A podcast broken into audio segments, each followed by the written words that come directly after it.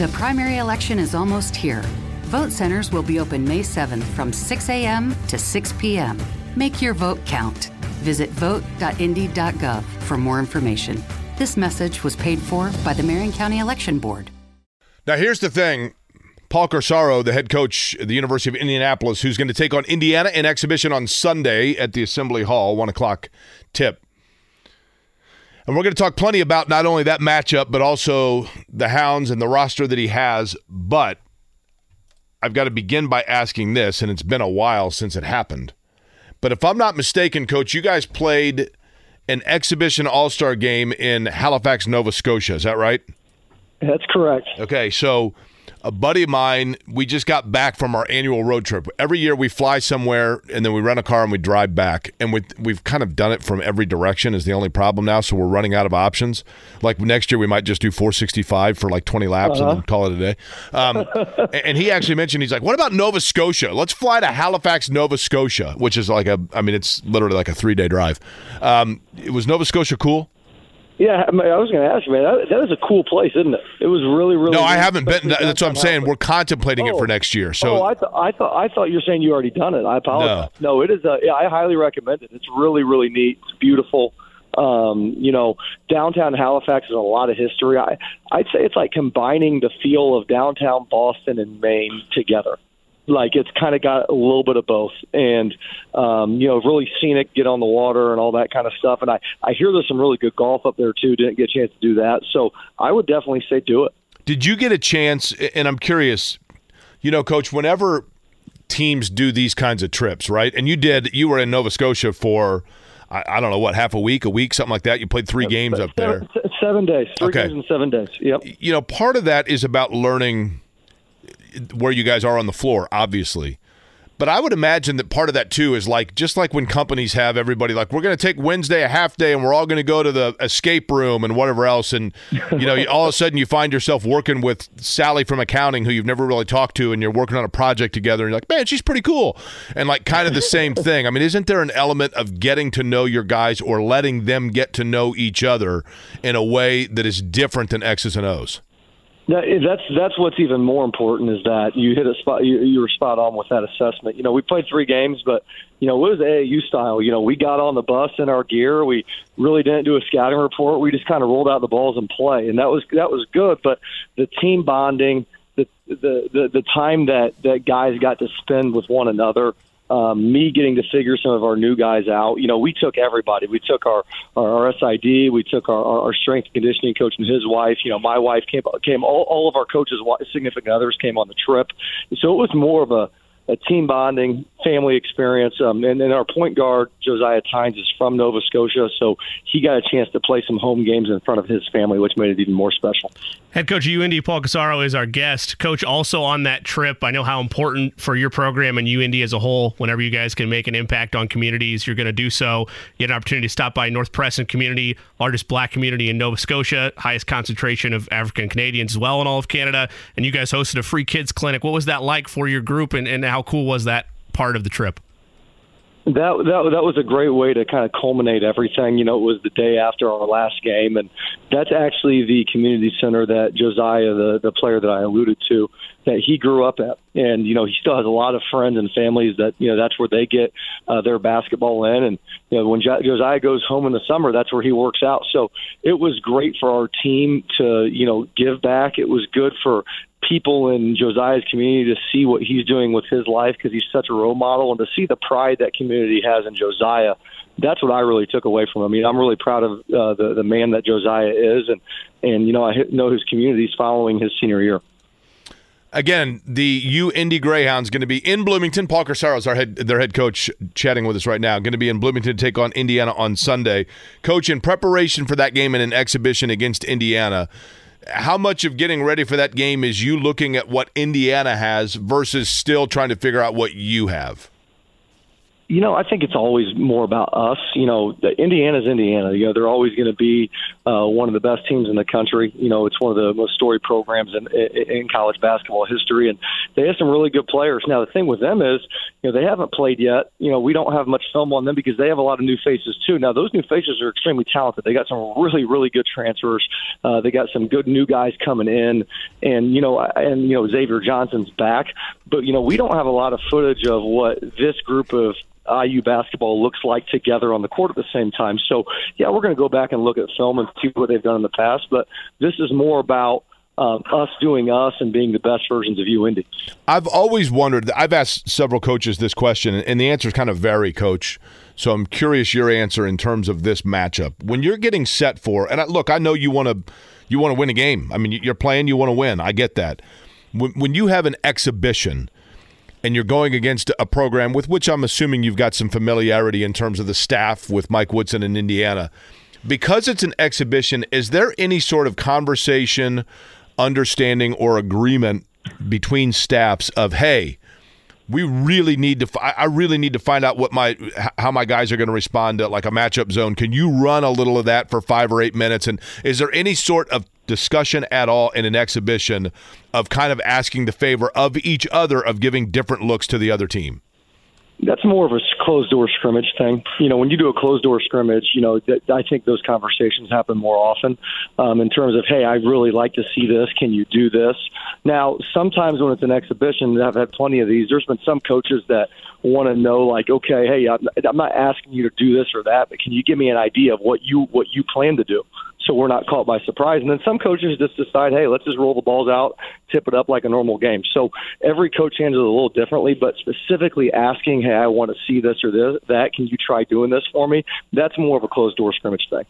You guys are going to open at home. It's, it's a while still. November 16th, Saginaw Valley is going to be your home opener. Tickets are just $10 down there in a great great. I love the arena in, in, terms of Nicoson Hall down there on the UIndy campus. People that come out to watch you guys play this year, your identity is going to be what style of play in terms of what you would most want to be identified as?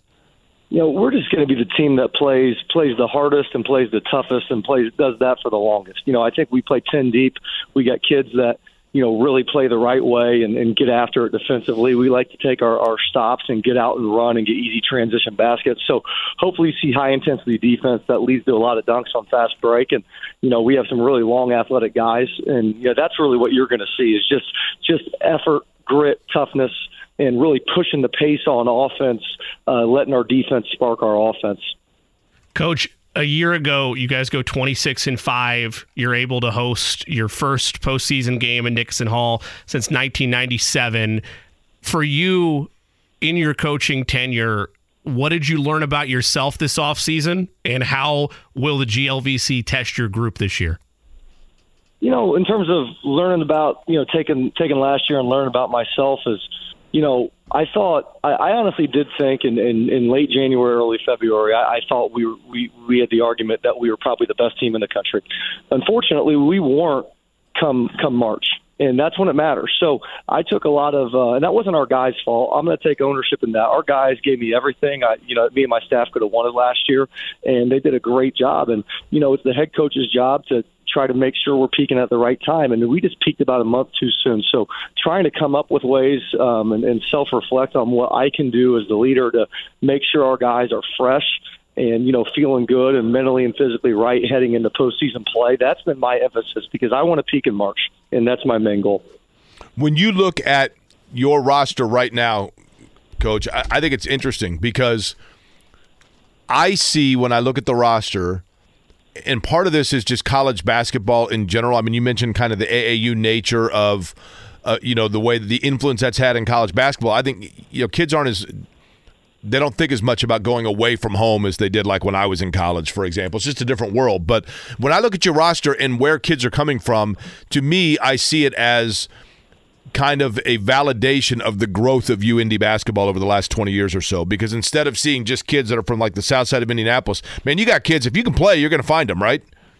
Oh yeah, you know we'll go, we'll go out of country, we'll go anywhere in, in, in the U.S. You know we're going to recruit and, and bring in the best players possible. And with that, again, I think I probably ask you this each year, but I'm always curious of it. do you try to recruit based on a style you have in mind, or do you come up with a style based on how you've been able to recruit? you know, kind of both, to be honest with you. Um, you know, we kind of have a general idea of, of, hey, the way we play, and you know, we we re- we return everybody usually on, on the most part on a year by year basis. So when we return a core, they kind of already fit a certain style. So what we're then looking for is more, hey, positionally and then class balance. Like, okay, hey, do we have a lot of juniors and seniors? Maybe we need to go more freshmen and sophomores. Hey, we have a lot of freshmen and sophomores. Maybe we need to go more transfer heavy this year. So it's more then more of a, a class balance standpoint. It's more of a hey positional need standpoint, and they got to fit in with what we already kind of have. Now, let's be honest. If we find a player that's just so unique and special, like a unicorn, and we've had a few of those come in, we're going to take him and we're going to figure it out, and then it's on us to adjust accordingly and, and, and find a way to make that unique player fit with what we already do. And that's where the adjusting comes in when you find a special player. He is the head coach of UIndy basketball. Paul Corsaro, the Greyhounds get underway with exhibition at IU on Sunday. Season starts next Friday, or November 10th, rather, at Parkside in Owensboro, Kentucky. Coach, best of luck this year. Thank you as always for making the time and looking forward to catching up with you down the line as the season unfolds. Guys, thanks for having me on. I do have one thing I got to say. We are selling alcohol at our home games this year, so Indianapolis fans come out and take part. Have a great week, guys. I'll see you. How about that? Woo! Go out. All right. Have a cold one. Watch some basketball, right? Again, the 16th is going to be the home opener, so we'll remind everybody and, and let them know about that before that rolls around. But down in Bloomington, taking on the Hoosiers Sunday, 1 o'clock for you, Indy. Life is so much more than a diagnosis. It's about sharing time with those you love, hanging with friends who lift you up, and experiencing all those moments that bring you joy. All hits, no skips. Learn more about Kisqali Ribociclib 200 milligrams at kisqali.com and talk to your doctor to see if Kisqali is right for you. So long live singing to the oldies, jamming out to something new, and everything in between. We're going to head down to one of the great and beautiful states amongst the 50 in this country, the state of Louisiana. Where, by the way, you know, the state, I believe the state bird is the pelican, right? I mean, I know they're the New Orleans Pelicans, but isn't that on the state flag down there, Jimmy? I think so. Big fan of Louisiana, man. Love the people down there. Uh, and they have a great passion for the New Orleans Saints, who are up next for the Colts. That game taking place Sunday on uh, at Lucas Oil Stadium. And joining us now to talk about that, David Grubb, who does a podcast, Bleav in Saints, amongst other things, talking about the Saints down in Narlands. Narlands. Narlands or which way do we say? David, which way do I say that if I want to do the proper accent? To say New Orleans. Don't say New Orleans. Don't say New Orleans ever. Just say New Orleans. Okay, so so the, like so tourists tourists say yeah. New Orleans. Now here's here's how I would say it if I like if I was flying there and buying a plane ticket. I'm going to say it naturally the way I would, and then you I want you to critique it. You ready? Okay. Uh, yeah, I'd like one ticket, please, for um, New Orleans. You're good. You're good. Yes. You're good. Love as that. As long as you don't put an eens on it, you know, that's that that that is only for Johnny B. Goode. You know what I'm saying? Like as long as you don't put that in and you don't do the Nolans, you're good. I love that. Uh, and then there's plenty of good grub down there actually once I get there. But um, so David Grubb, first question would be this: in terms of the Saints, interesting franchise because we were talking about this earlier. Not a team here in Indianapolis that we've talked a lot about so far this year. I think we kind of expected that they would also be in a transition era, in particular at the quarterback play. Where do things stand right now for the Saints in terms of are they ahead of or behind where you thought they'd be at this point or about on par? Um, I think they're behind where they should be. Um, though my expectations for this for this team were moderate uh, coming into the year, I thought they would finish that they will finish somewhere between seven and ten wins. It just depends on how luck goes in the NFL. I don't have great expectations for them, but you know, when any whenever you look at your record, it's not only what your record is; it's how you got there. And the biggest thing with the Saints was that they thought they had solved their quarterback issue with Derek Carr, which I don't know how many teams would say that in the NFL, but the Saints went with that. So at the bare minimum, you're expecting when you've got four first round picks and one second rounder on your offensive line, you got Michael Thomas and Chris Olave on the outside and Alvin Kamara in the backfield, that your offense should score more than 20 points pretty regularly. And uh, with Dennis Allen as head coach, scoring points has been a real problem for the New Orleans Saints, and it continues to be a problem. Is the anticipation that with two years still left before an out that would have a dead cap of about 11 million? Is the anticipation that they want to build around Carr over these next two seasons, or is, is he a placeholder that they, they, kind of hope he does well for them, but it, it's not the end of the world if he doesn't? Is it was this an all in move for the Saints? No, I think they're betting big on Derek Carr, and um, you know, quite frankly, I, I don't get why, but you know, they've also bet big on Dennis Allen, a guy who's got 18 wins in the NFL and 42 losses. So um, you have to just wonder right now if the organization understands where it is because I can think they're going to rebuild. You can think they're going to rebuild. But if the organization thinks they're one or two moves from being in contention and they're clearly not, based on what we're seeing on the field, then you, there's nothing that can be done. David, I believe that Derek Carr is one of the most fascinating players in the NFL. And let me tell you why. Because certainly statistically and, and in terms of accolades, there's nothing that really jumps out at you. And I don't know why this is, but I'm clearly not alone in the fact that I've always felt like he has franchise quarterback in him. He can throw accurately. He seems to have a good leadership about him that, that players rally around. Yet, yet it just has not taken off. And at some point, I got to convince myself that it hasn't by now. It probably is never going to. What is it seemingly for a guy that's thrown for 1,600 yards, six touchdowns, but does have four picks? What seems to be the missing ingredient with Carr? I don't think he trusts what he sees on the field. You know, like the the the reputation that he's gotten in particular the last two years is, you know, you saw the Jaguars openly talking about it. We expect Derek Carr to check down and if that's your expectation as a quarterback when you're young, it's one thing when, when you're an older quarterback and the arm ain't the, the arm anymore. But he's still in his physical prime, and it's it's pretty you know just it's pretty obvious that he, he there are plays that he doesn't even look through the progression. He just goes right to the check down because it's the safest play. And I think maybe that's some shell shock from being under pass rush while he was in uh, Oakland and, and Vegas. I don't know what it is, but we also know in the NFL if quarterbacks don't win by the time they're 30, they usually don't win. And it's just this is a guy who has not won anything. I think he's in a, in a big group of mediocre quarterbacks that if but if, if everything is perfect around them, then you could do something with him. And unfortunately, that's not the situation he's in. Man, he's got some weapons, though, right? I mean, that's got to be the frustrating thing if you're a Saints fan. Like, I think the world of Olave. I think he's a great player. Um, do we? do we think that there might be are, are, there enough things around him that it's just an acclimation period or to your point i guess is it just not going to happen are, are, we throwing it in too early well the, the big the big issue here seems to be uh, with the offensive coordinator pete carmichael and um, pete carmichael is is the subject of a lot of ire. Um, his play calling, he did not call the plays. You know, under Sean Payton, he was the offensive coordinator, but he was not the play caller. Uh, he has been the play caller under Dennis Allen, and the Saints' offense has regressed severely. Now, you could say, well, look, they've had these quarterback issues, but even uh, compared to last year, it's gotten worse.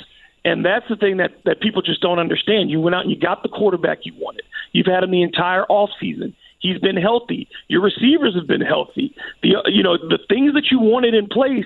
There shouldn't be this level of miscommunication, and that's what they've been talking about since week one. Is that we've got to improve the communication. Well, why is it so bad when you guys have all been together this long? And it, it's it's a little bothersome at this stage that we're still talking about it. These are things that should have gotten worked out much earlier.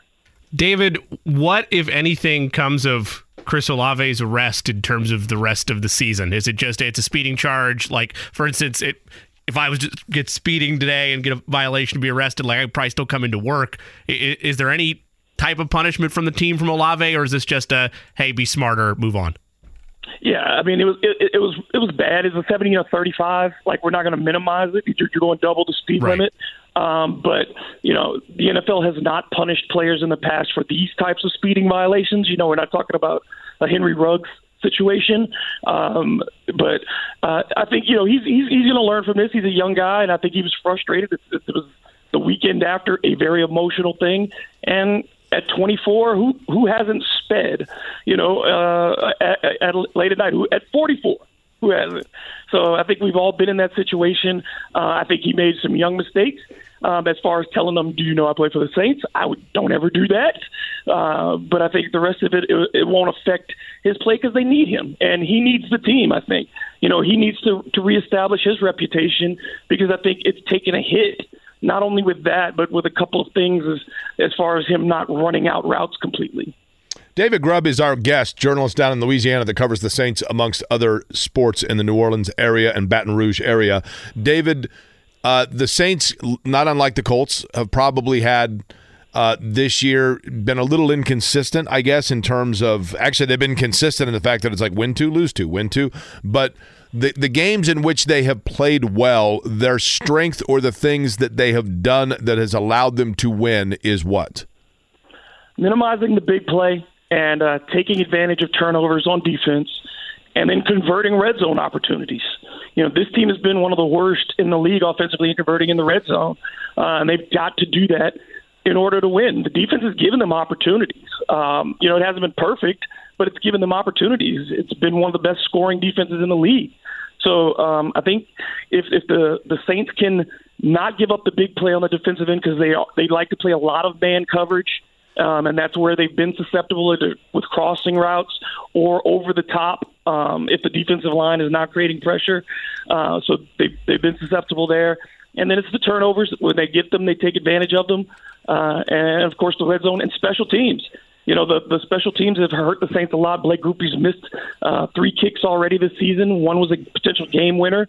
And uh, the punting has been really poor. That's that game-winning drive by Jacksonville was set up by a particularly poor punt. In terms of Saints legends, so there's a restaurant in the French Quarter. It's the eve of Mardi Gras. Everybody and their brother is waiting around the block to get the last table there, and there's a table for four and every living Saints legend is waiting and wrapped around the block.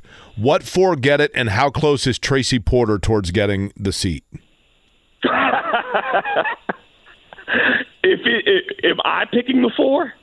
Let's just say it's put up to a vote amongst like natives of the state of Louisiana. Can I get? Let me guess here, David. You ready? Uh huh. Drew Brees. Yeah. Rickey Jackson. Yep. Um, Joe Horn. Nope. Okay. Uh, Archie Manning. Yep. And Pat Swilling. Nope. Okay. Well, is Tracy Porter in there? He'd be in the group, but I, the, the guy's going to get ahead of him. Steve Gleason is going to get ahead of him. Oh yeah, yeah, that makes sense. I mean, I, I can understand that. I was going to say George Rogers, but it kind of didn't go well for him, right? I mean, right. Um, yeah. And and George George is probably the most talented running back the franchise has ever had, and that includes you know Ricky Williams and Deuce McAllister. But yeah, just didn't end well for George. Um, just in New Orleans and in his career in general, he's one of those great what ifs. Now, one of the age old debates that we'll have forever, David, about New England, and for example is, you know, was it Belichick or was it Brady? Which was it? In any way, shape, or form, are we going to find out that some of the great dominance and, and, you know, just the era of sustained, really good play, I guess a better way of saying it for the Saints, was that more Brees or Payton? Or was it 50 50? And by Payton, I mean Sean Payton. Yeah, I think they need each other. You know, it, there are things that Drew couldn't see in himself that Sean brought out of him. Um, and there are things that only Drew could do in that system. Like the there's a we say in New Orleans there's a phrase that gets used constantly. Drew Brees like accuracy when somebody's giving their opinion because you just we we had not seen a passer who could place the ball so well. And uh, you know a lot of people get completion percentage confused with accuracy. I think Sean, his aggressiveness, his imagination, and quite frankly his cojones. You know it, it, that that empowered Drew Brees who didn't really have that under Marty Schottenheimer when you when he was in um, with the Chargers. So when you're given that kind of key, you need that, and they were able to do some great things together. I don't think you could either one of them could have done it without the other. And I think you know that's usually the marriage how it works. When those when those coaches and quarterbacks talk about their relationship, it's the mental give and take that they respect about each other, and that was certainly apparent with Drew and Sean. How close is Bobby Hebert getting to the table? Bobby got to the table. he played for the Falcons, man, and beat the Saints in a playoff game with a Falcons jersey on. So, like, Bobby hurt himself with that. Couldn't win a playoff game with the Saints and won one against them with the Falcons. He can do all the radio he wants. He led the, you know, Super Bowl parade when they finally did win it and wore the Buddy Diliberto dress. But that, that, that playoff game is always hurt Okay, him. how close is one of my all-time favorites? I'm telling you, David Grubb, one of my all-time favorite interviews, favorite guys. I love him. I loved covering him. How close is Jim Mora to getting to the table? Oh, Jim, Jim, look, Jim is a is always going to be beloved here. I think he's very close um, to being at the table. The the, mo- the modern Saints history begins with Jim Mora. You know what I mean? Like that's the Superdome was not a feared place. Right. Until uh, Jim he, Mora he came kind of he's the first to start to give that franchise some national legitimacy. Does that make sense? he gave us the identity. Like the, the Who Dat chant became real. You know, it had been in New Orleans for a while, but it became real. It became something that people feared, and and and the Dome Patrol is under his watch. He assembled that. He assembled the greatest linebacking core in NFL history. So to me, Jim Mora, look, hey, if if he's not close, you know, he's at least he's looking in the window while those first four guys are coming in. Yep. I, I love it. David, speaking of conversations that maybe haven't reached their conclusion yet, but off of the Saints and switching to the Pelicans, do we ever find out anything in terms of the player Zion Williamson can be in terms of his availability? Is this finally the year at some point? this is it. This is it for this organization. I think with this group as presently constructed, um, if Zion can't play 60 games plus this season, I think this team gets blown up, and and it's a shame because all we've ever wanted as fans and as media and whatever is just to to get one legitimate season with this group to say either it works or it doesn't. And we've been constantly teased over this period of time. I mean, Zion's averaged 28.5 games per season in four years. So, you know, he looked very good last night in the opener as they beat Memphis. But a lot of us are just holding our breath because until it's game 82, it doesn't matter. I mean, that's just the way it is. It with with Zion until it's the end of the year and the Pelicans are in the playoffs. Whatever he does between now and then is just prologue. Now, David, the connection between our two cities to me is fascinating. So I want you to not forget this. You ready? Like, if you, have you ever been to Indianapolis, David? No, I have not, but it's, Okay. I definitely want to because yes, you are right. We have a number of connections, and there are certain things that I, I have to see in in that area. Well, here, here's the thing that's fascinating to me. So don't forget, as a as a guy that talks about the New Orleans Saints, when the Saints had the all-time leading scorer in NFL history that had been a Saint for the better part of his career. Don't forget he went to high school at Ben Davis High School in Indianapolis, and when Jim Mora was done coaching there and was replaced by Rick Venturi on the interim level, Mora ended up in Indianapolis where Venturi had previously coached. And in addition to that, when Peyton Manning was trying to, of New Orleans was trying to complete a pass to Reggie Wayne of New Orleans, it was Tracy Porter from Indiana that intercepted it to give New Orleans a Super Bowl title and thus able to raise the trophy for Drew Brees, who played in West Lafayette, Indiana. So the connections are endless, right? yes, So you come here, we'll go to Yats. We'll let you let us know whether or not the gumbo is authentic here in Indianapolis, and then we'll go over again how to exactly say New Orleans. absolutely, guys. I, I would love it. All right, David, I appreciate it, man. Enjoy watching the game on Sunday. Thanks so much, and good luck to you guys as well. All right, life is easy down in the Big Easy. David Grubb, who actually is Baton Rouge, by the way, another cool town. My buddy Byron and I on our road trip, we did Baton Rouge last year, and I thought Baton Rouge was fabulous. Life is so much more than a diagnosis. It's about sharing time with those you love, hanging with friends who lift you up, and experiencing all those moments that bring you joy. All hits, no skips. Learn more about Kisqali Ribociclib 200 milligrams at kisqali.com and talk to your doctor to see if Kisqali is right for you. So long live singing to the oldies, jamming out to something new, and everything in between. Okay, so let's get right to it. Matt Taylor joins us from West 56th Street in the Colts complex, the voice of the Colts. And Matt, I'll start with something that surprised me a little bit, and I I am the first to admit there are times sometimes that things surprise me and then I find out they were like common knowledge. And I'm like, oh, I must have been asleep at the wheel. Uh, Zack Moss being on the injury report with a heel and I believe it's elbow Um, those came as a surprise to me. Is this cautionary, or is this something that we've got to keep a pretty close eye on? You know, I think we're going to find out today because uh, he popped up on the injury report yesterday. So yesterday was really the first time all season that he's been on there. So yeah, he just kind of popped up yesterday, and Shane Steichen didn't say anything about Moss after the game on Sunday. So I don't think I don't think you're the you're the only one because um, it, it did kind of you know raise some eyebrows yesterday when I saw that for the first time. So uh, it is something to monitor, and we'll see if he's uh, back at all today. Limited. Matt, what's the messaging on Gardner Minshew in terms of the turnovers? The interceptions are more, like we mentioned, an anomaly, but now you're stacking back to back games of him getting strip sacked. I understand that sacks are inevitable, they're going to happen, but is it yeah. more on Minshew in terms of, hey, you just got to hold on to the ball? I know Myles Garrett is an animal and he's one of one, but is it that? Is it more the offensive line? Is it an entire conversation? Where does it go in terms of ball security for him, specifically when pressure gets home? Yeah, I think it's across the board for the for this offense to know that hey, if we just don't kill ourselves, if we don't turn the ball over, if we don't give up so many easy um, scoring opportunities for the opposition, because I said it earlier this week. I mean, the Browns, the, Cleveland had five scoring drives of 40 yards or less. I mean, that's just gift wrapping uh, a loss, and that that's what really stinks for the Colts. I mean, they run or they excuse me, they rack up 456 yards of offense and they score 38 points, and you lose. And it's really hard to do that. But the reason why you you you did lose that game is just because you know four turnovers and eight penalties and Obviously, we saw the, you know, the the uh, the the strip sack that was recovered for a touchdown that led to seven points. Obviously, directly for the defense. Uh, the the two questionable calls there at the end, like none of it mattered if the Colts just don't turn the ball over four times. And it, it's just a, another harsh reminder that in the NFL, man, it's real. I don't care who you're playing. I don't care who you're playing and where you play. It is hard to win football games in the National Football League, and the razor, or I should say, the the margin of error is razor razor thin.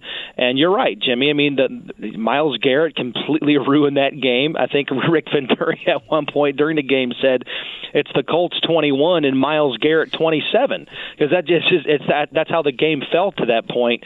Um, but yeah, I think everybody on offense has to know ball security has to be at a premium. That starts with Gardner Minshew. He talked about it, you know, this week, saying I got to have a better internal clock in my head. I have to, uh, you know, better understand where pressure is around me, and that's a hard thing to do. Listen, we we sit there and we watch the games. We're all these armchair quarterbacks. We think it's really easy, but you know, he he doesn't have uh, eyes behind his head. He's got to diagnose a defense and get into the right checks and make audibles at the light line of scrimmage and go through his reads and his progressions, all while having to know where 11 guys are on the field defensively all at the same time. It's really, really you know, tough to do, but it just kind of feels like right now – it kind of feels like last year, right? Where every every time the Colts take a sack, you're you're holding your breath and you're wondering, okay, we took a sack, but are we going to get the ball back? You know, that's that's where the Colts were last year at times with Matt Ryan. It kind of feels like that's where they're at right now with Gardner Minshew. So taking taking good care of the football, protecting it with two hands in the pocket, that's that's certainly paramount now going forward for uh, for this Colts offense that has suffered eight turnovers that have led to 34 points of the opposition in the last two games. You know, one thing that has jumped out to to me, Matt, is that you know Shane Steichen is not only a, a new coach with the Colts; he is a first-year head coach. He's never been, you know, I'm not telling anybody stuff they don't know, but to me, with each week, he just looks the part.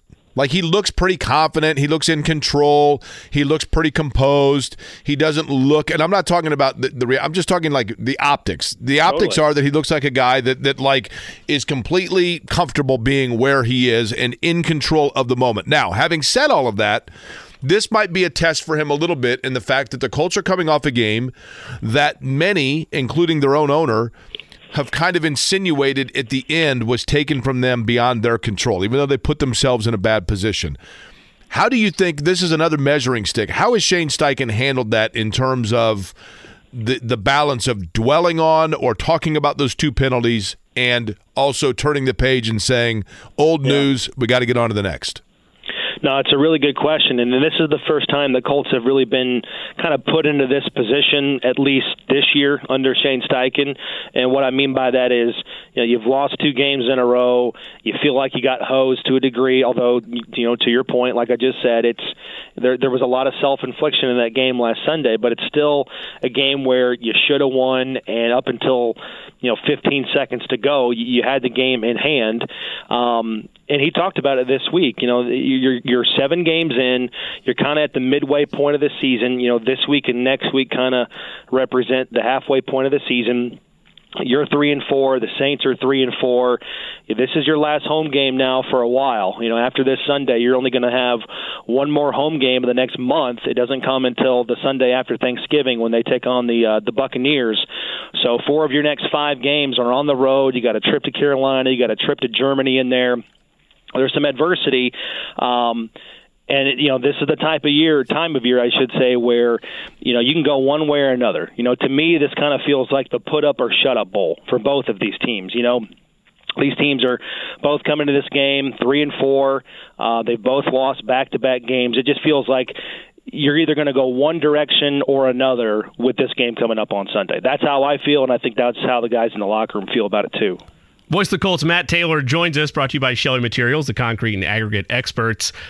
Matt, the last two weeks, there have been flashes from Alec Pierce. He's had his highest percentage of targets since week three in that win over Baltimore, and has had some nice catches in that stretch. From your vantage point, and I want to make sure I'm fair with this, was the bar at a low point for what the Colts need or want to see week to week for Alec Pierce that these last two weeks are shining because of that bar, or are you seeing real steps forward over these last two, even in losses, to where okay, maybe there is something there with Pierce? Well, I, I think I think what you see across the board within this offense, it's pretty democratic. A lot of guys get involved. I mean, in the last two games, I think Minshew has completed passes to seven different receivers. I know it's at least six, and you know you're seeing that be spread out a little bit. I mean, Jonathan Taylor's being used more as a as a target in the passing game. He's got 11 catches on the season, by the way, so I think that factors into it too. But you know, eh, when you when you talk about a guy that's taken that step from from year one to year two, you don't want to you want to see improvement. You want to see increase in production. And you know the the numbers this year in terms of just overall catches and targets haven't been there for Alec, but they're going to other places, which should not diminish his role and his contribution to the offense because you know he's allowing other guys to to step up, get open, and you know, kind of fill that void. You know, I don't look at it in terms of, oh my gosh, Alec Pierce is having a horrible game because, or horrible season, I should say, because this offense is on fire right now. I mean, you look at it; they're scoring 25 points per game.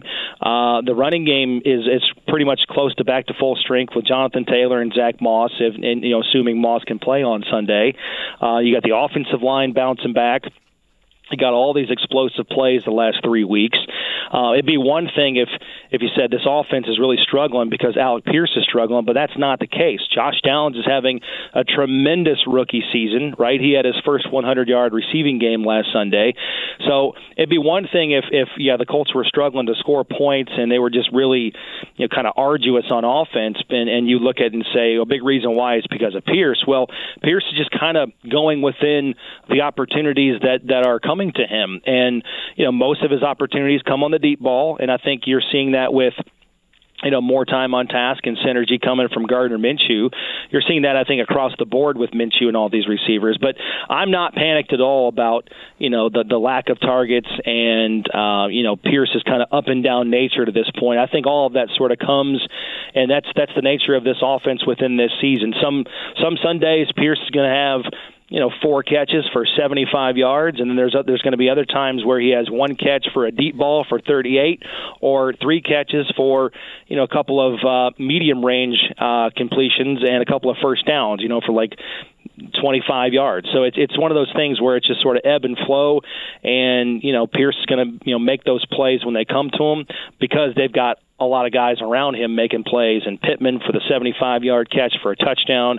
Downs' his great season. Again, Taylor in the backfield. So, not at all panicked about what you're seeing from that uh, second year wide receiver. You know, I'll tell you what, Matt. Josh Downs can play, right? And Reggie Wayne throughout the process apparently is the one that said like, look, this guy can play. Yeah. Now, the thing to me, and I wanted you to opine on this because you you know you're around it and, and you see these guys just kind of in the way they approach things.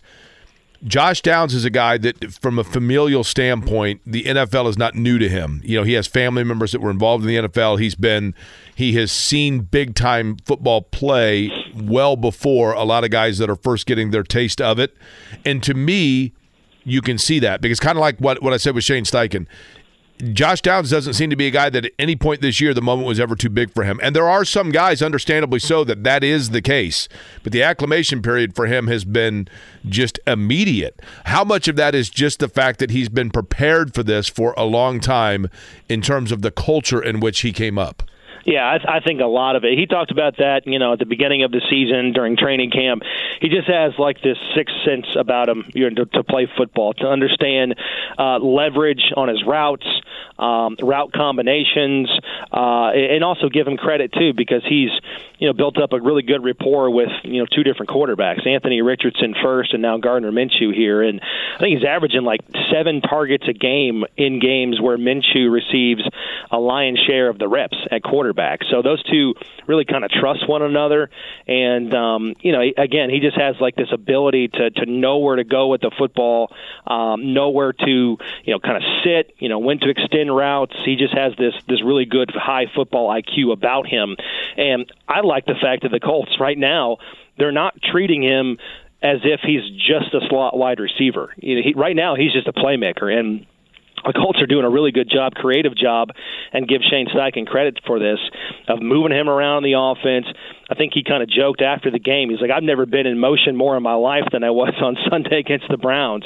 A lot of moving sideways, you know, from you know from east to west uh, pre-snap at the line of scrimmage." So it's really, really encouraging what they're getting out of him. Um, like I said, his first 100 yard receiving game. He's just a playmaker, a guy that can line up in the slot, but also that can trust him to line up out wide and still win those one on one matchups. And that's what the Colts had to do last week. I think I said it on this show. They got to win against press man, and they did, know, you know organically with their ability, but also, you know, again, going in motion, lining up in stacks and bunches. They got free releases last Sunday, and they're going to have to do the same thing again this Sunday because um, the Saints, just like the Browns, they play a high percentage of press man to man, and Gardner Minshew is going to have to go, you know, quickly with the football to places to open receivers. By the way, speaking of Sixth Sense, like Josh Downs has, uh, you've seen the movie The Sixth Sense, right, Matt? It's probably Oh, been a yeah. while, but you've seen it, right? Oh yeah. Okay. How, how far into the movie were you? Spoiler alert for those that haven't seen it in the 30 years since it's been out. Uh, how far into the movie were you before you realized and caught on that Bruce Willis was actually one of the dead people? I mean, at the very end. Yeah. I mean, I I got fooled like everybody else. You?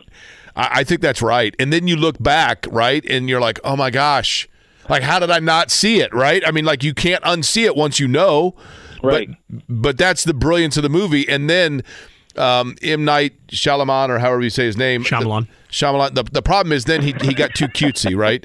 He got too cutesy in every movie. He was trying to outthink everybody. yeah, I try to have like some sort of underlying storyline. Right. That lady in the water out. movie is the biggest garbage I've ever seen in my life. Well, also too, like The Sixth Sense is one of those movies, and maybe you disagree, but it's one of those movies where you you you, you tip of the cap to the producer and the director, like good movie, but it's one of those movies like you only need to see once. Like I don't need to see that again, Right. Because of the because of the nature of the story. But it, but I will tell you though, it was great, right? I mean, let's be real. Oh, yeah. it was great. Um, okay, so speaking of that, back to the we'll go back to the Colts now, Matt. I promise. Um, you and I've talked a lot about in the past, you know, in the morning show in particular. I remember the Colts were getting ready to play the Raiders, and we have talked openly about the fact that you and I really had a great respect for Derek Carr just as a leader and as a quarterback. But yet, it seems like New Orleans also is kind of trying to find their footing. From what you've been basically able to figure out in watching them, but more so with what the Colts are saying. What kind of team is New Orleans bringing here to Lucas Oil Stadium, and what do the Colts need to be aware of? Yeah, they're they're kind of this enigma. I mean, they are totally. Yeah, just kind of sniffing around on them and doing research and, and digging up some stuff uh, over the weekend and then early part of this week. You know, they, they really don't even know uh, themselves who they are. You know, a lot of miscommunication on offense, and you know, guys like Michael Michael Thomas and Derek Carr and Alvin Kamara. They've been they've been asked, they've been interviewed. Like, what's what's going on? Like, why are you guys only scoring 19 points per game? Right? Why are you guys? Why do why do you guys only have 12 touchdowns on the season? You got got too much talent uh, on this offense. The offensive line's pretty good. You've got Derek Carr, who's been in the NFL for nine years. Thomas is there. Olave's there. They've got uh, Moreau at tight end. Um, they've got Johnson coming back at tight end. Like this, there's too much firepower here to be kind of like middle of the road offensively and mediocre in a mediocre division there in the NFC South, and no one really has a good answer. And offensive coordinators on the hot seat a little bit. Dennis Allen is, is getting heated up a little bit down there in his second year already as the head coach. You know, the the really bad analogy that I've used this week on on New Orleans is like a dead car battery. You know, it's there. All it all it needs is like a little little jump start, and that's what the Colts have to be afraid of a little bit. Is that if they come into this game um, at Lucas Oil Stadium and they start to hit and they start to get a little momentum and they figure out some of their timing issues and miscommunication issues, they've got all the makings to put up 30, 35 points per game and make life on you really, really difficult. So um, that that's what they're trying to figure out this week. Their defense is, I would say, not as good statistically as the Browns, but they're still top four on total defense. They're fourth against the pass. They're pretty good against the run. They really don't have any whole lot of weaknesses um, in terms of personnel um, in, in all three layers of the defense. So it's just a solid team that I think should be better than three and four. But just like the Colts, like I said, I mean they've lost back-to-back games and they feel like they're kind of teetering, just like the Colts are teetering going into this game. You know, trying to figure out who they are and if this is a team that's capable of making a push. You know, to position themselves to be you know in the playoff mix uh, in the early part of December. Our conversation with Voice of the Colts, Matt Taylor, is presented by Shelly Materials, the concrete and aggregate experts. Matt, there are teams all across the league that value cornerback or devalue it in a way where, okay, we're willing to have young guys out there or we're willing to be not as deep, but we have to win at a very high level in the trenches. We need to make sure that there is not a ton of processing time for quarterbacks. We need to get to the quarterback as often as possible, particularly on the edges and with our de- defensive tackles. With that said, I don't want to get into Darrell Baker Jr. because we know he struggled. We know they picked on him. Cleveland did last week. If you're down Juju Brents and you're at a position group at corner where it's thin, how much more pressure and needs for success and wins in the trenches is put on this Colts defensive line? No, really, really good question, really good thought, and it's you know it's going to be paramount, and it's tougher without Grover Stewart. You know, you didn't have him last week. You're not going to have him until you know probably early December. You know, he's serving that six game suspension. This is going to be game two of that. Um, so guys like Taven Bryan and now Adetomiwa Adebawore have to step up. I don't know if Eric Johnson's going to be able to play. It didn't look good for him after the game in terms of his ability to kind of walk off the field, getting injured in the fourth quarter on Sunday against Cleveland. Um, the one the one thing you have to wonder is EJ Speed. EJ Speed is so doggone good. And Shaq Leonard's starting to ramp up here a little bit. He played about 72% of the snaps. And for my money, he looked the best he's looked all season last week. You know, he's he's running around, he's um, planning quicker. You know, I think just reacting better and faster. In terms of from from what I saw with my own two eyes, he looks like a guy that's that's ramping up, that's that's trying to get to where he was a couple years ago before all these injuries. So you know, he talked today about, you know, really, really being disappointed that he's still being taken off the field and still being on a somewhat of a pitch count and you know going off the field in some of these high leverage situations. So if you continue to trust Shaq Leonard and EJ Speed, I mean, just put him on the field. He is he's just so good right now. You're not taking anything away from where Shaq Leonard is and, and what he's been able to establish in terms of being a playmaker throughout the course of his career. But maybe it, it it's a long-winded answer of saying maybe you experiment with going with three linebackers on the field, knowing you're kind of banged up and depth is is being tested right now corner. I just think EJ Speed is is good enough to have you know rely on him in a couple of different different situations. I mean, obviously, if you're if you're playing three linebackers, you're playing base, but you would certainly trust EJ Speed to cover a tight end. You would trust him to cover a, a back out of the backfield in the passing game. I just don't think there's a whole lot of drop off with with having Kenny Moore play on the outside and then leaving EJ Speed in there when you go three linebackers. If the Colts feel like they're they're comfortable enough doing that, knowing you might be down Juju Brents and cornerback right now is really really thin. It's being tested in terms of depth. So Matt. Whether it's audiobooks or all-time greatest hits, long live listening to your favorites. Learn more about Kisqali Ribociclib 200 milligrams at kisqali.com and talk to your doctor to see if Kisqali is right for you. When you watch The Sixth Sense, at the end of it, you go, how did I not see it coming? I, it, like that was so obvious, and then boom, there's your plot. When you look at the Colts season thus thus far, and you look at where maybe they haven't been able to get footing, or get consistently, you know, where they want to be.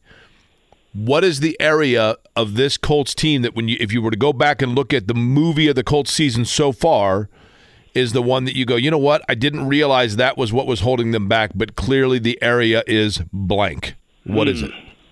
I, I, mean, I think two, one on both sides of the ball. I mean, obviously it was it wasn't a problem until it became a major problem against the Jacksonville Jaguars, and that's turnovers. I mean, Gardner Minshew had been so clean, the Colts as a team had been so clean, right? And and three wins on the season, their first three wins of the year prior to Jacksonville no turnovers. That led to some clean ball, and you know the Colts having a chance to win, and they did. Um, you know the the three field goal, the the five field goal game, I should say, by Matt Gay, not turning the ball over against the Ravens, allowed them to stay in that game and to give Matt Gay a chance to win the football game.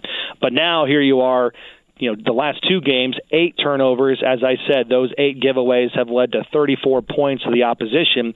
You are just not going to win any games. So the Colts have turned Colts have turned it over uh, four times in consecutive games for the first time since 2010.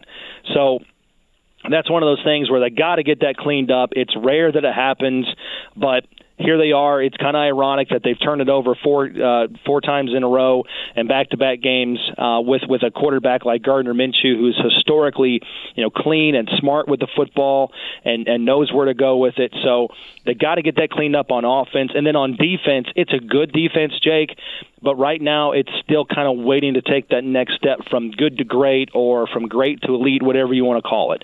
Because right now, again, they're being put into some bad situations here lately, but Sudden change is called sudden change for a reason because you're kind of scrambling. As a defensive player, I can attest when your offense turns the ball over, you're thinking to yourself, "Oh, oh, blank, here we go again." Right now, I got to go out and play defense again. You know, you're you're giving the ball uh, away into the opposition in plus territory, so they're already kind of in in striking distance to score. But it's incumbent upon this defense to take that next step to either get themselves off the field or limit the damage to only field goals. And they've given up a lot of touchdowns the last two games following sudden change. So they got to get that cleaned up, and then obviously it speaks for itself. You just can't let PJ Walker and the Browns offense go 80 yards when the game's on the line. I know, you know the penalties, you know, aided them and and whatever, but they just can't. There's no there's no circumstance where PJ Walker, all due respect to him, he was a nice guy here. I enjoy talking to him but he, he just can't lead an offense 80 yards in three minutes and, and score the game-winning touchdown with 15 seconds. And that's been that's been a recurring nightmare. You know, it's kind of fitting here. We're five days away from Halloween. The Colts have allowed uh, at home the last and, and since the start of 2022, they've allowed four 75 uh, plus yard uh, scoring drives in the fourth quarter to, to lose games by one point uh, at Lucas Oil Stadium, and obviously it played out last Sunday. So that that's that's where they've got to get things cleaned up. And you know, they're a good defense, but the great defenses don't let that happen, and that's what the Colts are striving for. Matt, is there any I'll use the word risk for lack of a better phrase, but danger, whatever. Look, Gardner Minshew, uh, we've talked about what we think of Gardner Minshew, and, and, you know maybe his ceiling, eh, but at the same time, the fact that he is a pros pro. But since you are now writing out the rest of the year with Gardner Minshew, and you're seeing the evolution of Josh Downs, who they're finding in space, and you're seeing the use of Jonathan Taylor, um, and you know maybe getting Alec Pierce now more involved. Is there any possibility of a let letdown's the wrong word danger next year when you know you're handing the keys back over to Anthony Richardson. How similar schematically what you're doing with Gardner Minshew does that translate to what you would do to utilize the skill set of Anthony Richardson? And it, it, will it be a smooth transition or is there the chance that next year now everybody's got to completely learn a totally different style of what is being asked of their contribution uh, it's a good question. I don't think it's going to be all that steep because you know, the Colts have already done it like two or three times already. To be honest with you, yeah, like in short bursts for sure, right? Yeah, I mean that. Well, they think about it. They did it at the beginning of April, and I know Josh Downs wasn't here because he wasn't drafted yet. But I mean, the, conceptually, right? you you put in an offense. Jim Bob Cooter's hired. Shane Steichen's hired. Uh, free agency happens, right? Um, uh, Gardner Minshew comes in, and they have to install at least part of the offense, right? The nuts and bolts of the offense, just to, to be able to go through meetings and have um, some some er, you know preliminary OTAs, if you will. Um, so then Anthony Richardson gets gets uh, drafted. Um, they start tailoring the offense specifically to him, uh, knowing that we want him to start. He's got to earn it, but but he has to to to, to go out and, and play well. But we are going to tailor some some things on offense to, to his strengths uh, coming from college. And then in training camp, it was kind of like two different offenses going on simultaneously, right? One day Gardner Minshew would get the lion's share of the reps. Another day it would be Anthony Richardson. So it was like little subtleties within the offense, but the offense is the offense. They just change and kind of tweak it and massage it, if you will, based on who's playing quarterback and playing to those uh, to, to to that quarterback strengths, I should say. Um, so I don't think it's going to be all that dramatic when Anthony Richardson comes back in the spring. Hopefully that's the case. But I think the offense is the offense in terms of the terminology and the overall scheme. It's just calling plays that are suited to have one quarterback succeed over another in terms of what they're trying to do to, uh, and put stress on on the uh, opposing defense, if that makes sense. Uh, have you been finding yourself more going to Yats to prepare for this game, or more going to the Rathskeller to prepare for the Germany trip?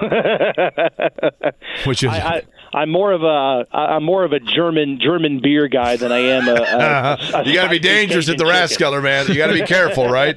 You got to be careful that you know. Oh, those those those what do they call it? The Hefeweizens. Those bad boys work now. You oh, only no. one of those. I know. It's like and it comes in a silo, which is the best part, right? That's right. Those guys are the best, man. Those guys at the Rathskeller are the absolute best. Matt Taylor wedding, again. I had my wedding reception at the Rathskeller. So Did you really? I, I can attest. Hey, Shout out to them. Derek Schultz had his bachelor party. They started at the Rathskeller, and that was a real bad idea, right? oh, you're not leaving the Rathskeller if you're starting at the Rathskeller. I can tell you that. you ain't kidding, Matt. You ain't kidding. All right, again, uh, Colts Roundtable. You're going to hear at six o'clock Friday night, getting you set for the weekend of football, and then of course pregame starting at nine o'clock coverage on this radio station before Matt Taylor, Rick Venturi, Larra Overton have the call. Colts and Saints Sunday from Lucas Oil Stadium. Matt, appreciate it.